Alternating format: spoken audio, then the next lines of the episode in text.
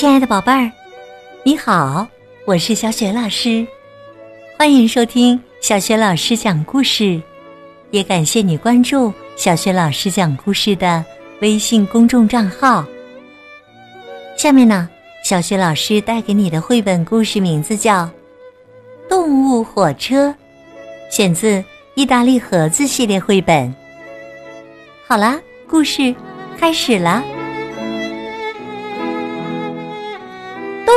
火车。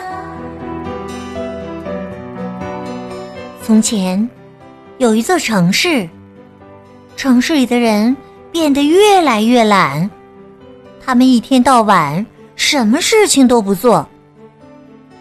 邮递员不再送信了，木匠和石匠也不去盖房子了，他们连自己的锯子和锤子都不知道。放在哪里了？所有的人都懒洋洋的，没有人工作，也没有人来管理和修建这座城市。后来呀，这些人厌倦了这座城市，他们甚至都不愿意待在自己的房子里。于是，他们纷纷跑进森林里，躺在树下休息。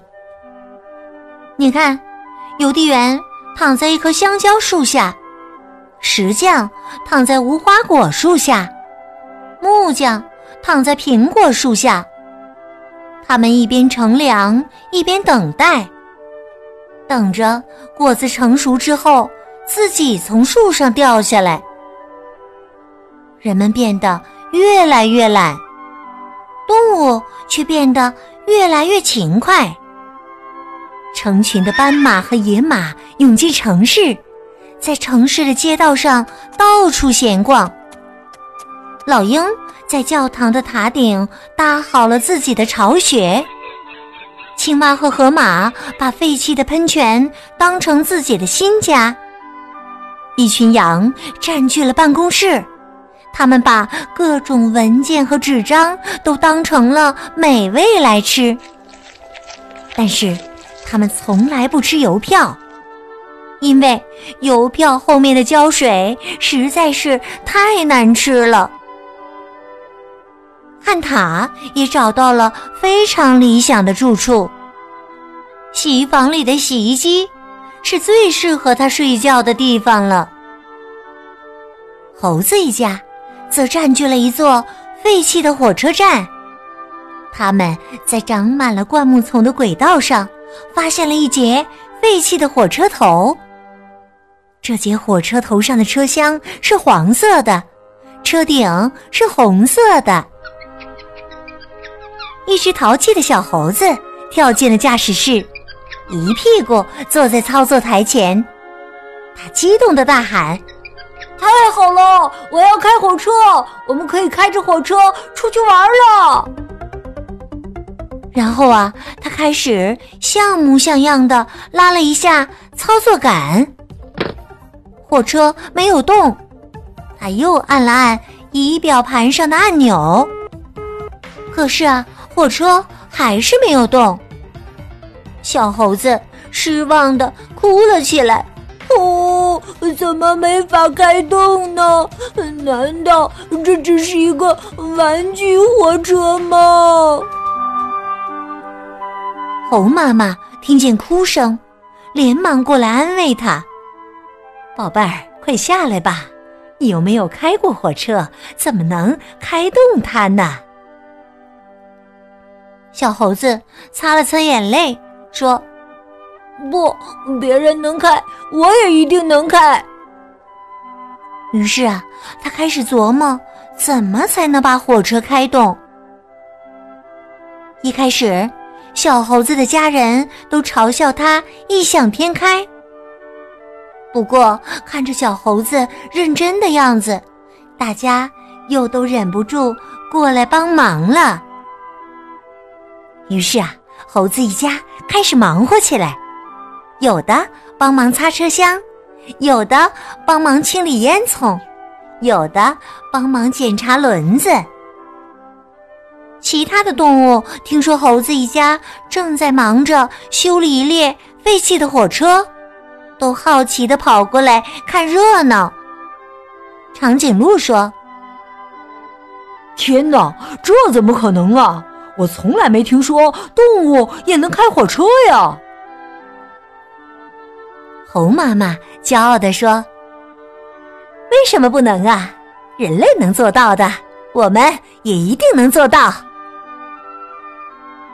动物们听了猴妈妈的话，觉得很有道理，纷纷表示要帮忙修理火车。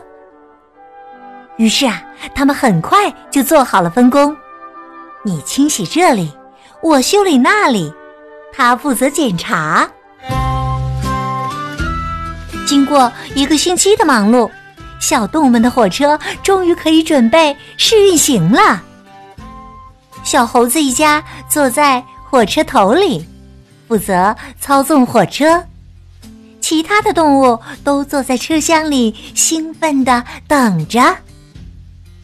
狮子高兴的喊道：“咱们去月球吧！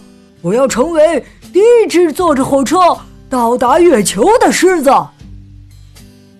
大象也兴奋的说：“我希望能去非洲。”我的家人和小伙伴很多都在那里呢。小猴子笑着对大家说：“我的朋友们，这是火车，不是能飞的飞机，也不是能出海的船，所以我们今天只能沿着铁轨去附近的地方。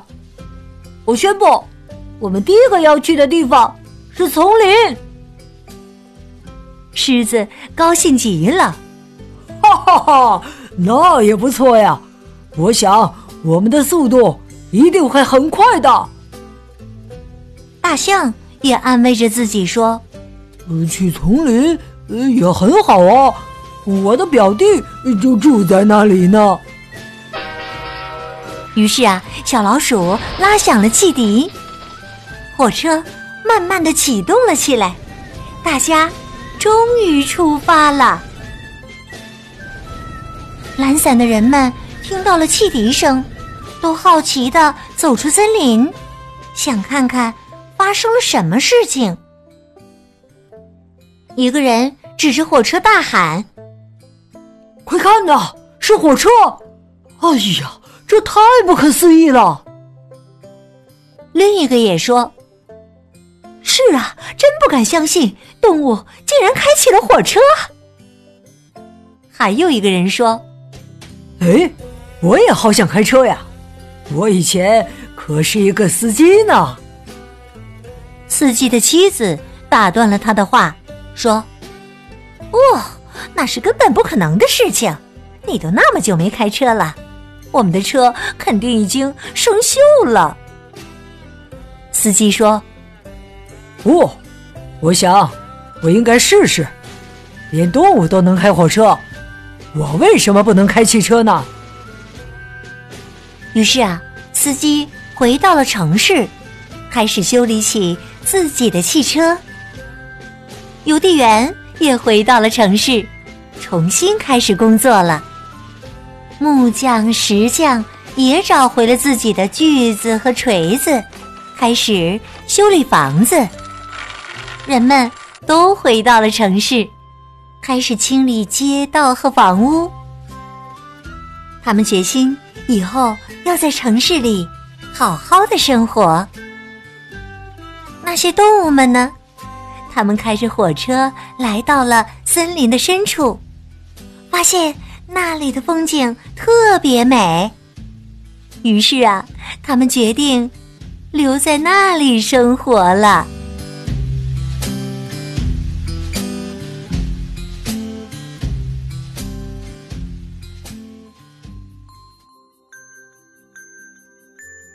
亲爱的宝贝儿，刚刚啊，你听到的是小雪老师为你讲的绘本故事《动物火车》，选自《意大利盒子》系列绘本。这套绘本故事书在小学老师优选小程序当中就可以找得到。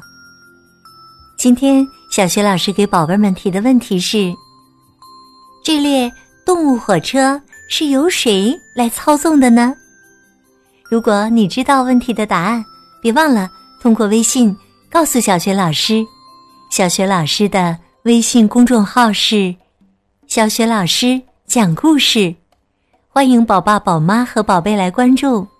微信平台上有小学老师每天更新的绘本故事，还有小学语文课文朗读、小学老师的原创文章和丰富的活动。喜欢的话，别忘了随手转发分享。我的个人微信号也在微信平台页面当中。好啦，我们微信上见。